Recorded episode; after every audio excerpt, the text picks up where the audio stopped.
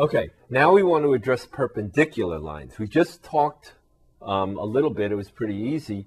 Parallel lines, parallel lines have what? Parallel lines, parallel lines, parallel lines have what? The same slope, right? They're the same steepness, same slope. Perpendicular lines, though, perpendicular lines, yes, well, first of all, they're going to have opposite slopes, right? The slope of this line, which is going up, x is changing positive, y is changing positive, right? So the slope will be positive, whereas a perpendicular line, if x changes positive, y is going to change negative. So the, the signs of are opposite, and this line, the falling line, left to right, will have a negative slope.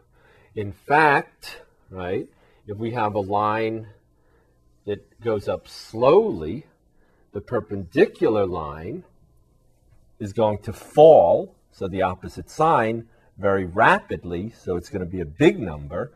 And the relationship between the slope of perpendicular lines actually is the slope of a perpendicular line is the negative, it's called the negative reciprocal. Okay, it's negative 1 over the slope of the original line. You can say the product is negative 1, right? Negative reciprocal slopes.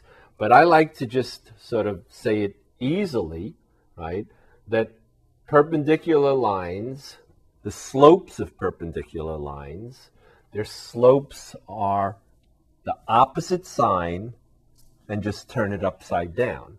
So if you have the slope is, let's say, two thirds, the slope of a perpendicular will be what? the opposite sign, this one is positive, so the perpendicular slope will be negative, and turn it upside down, 3 over 2. All right?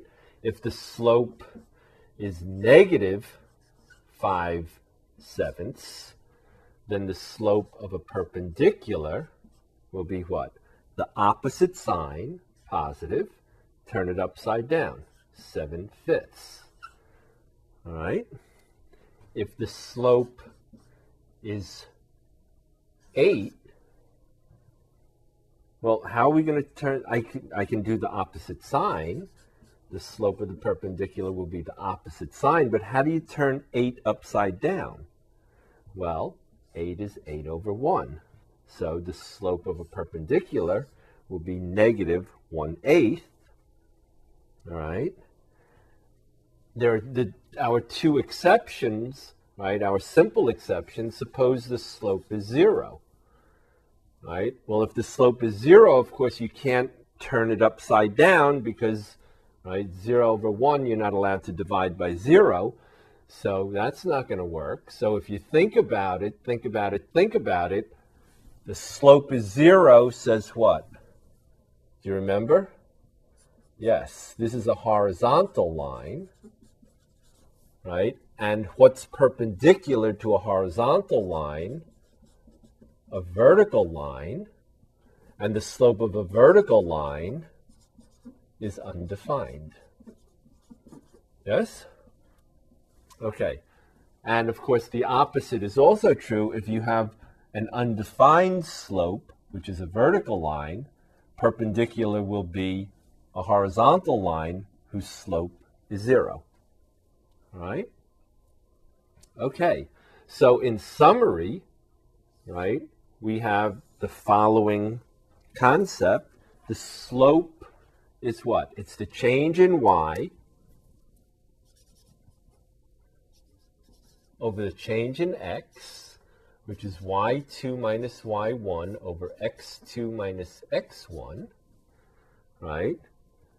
a line that rises as you go left to right. The slope will be greater than zero or positive, right?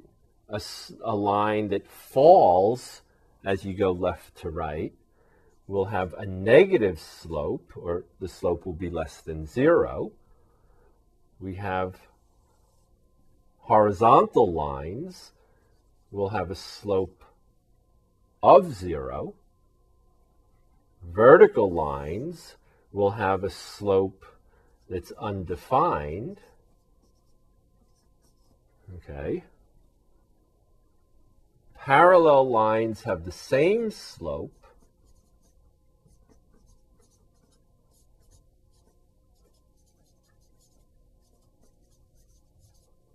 Perpendicular lines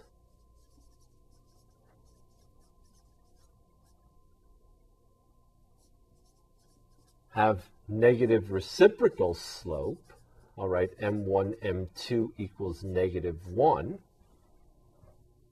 all right, we have our point slope form, which was what? y minus y1 over x minus x1 equals m, or y minus y1 equals m times x minus x1. And we have our slope-intercept form,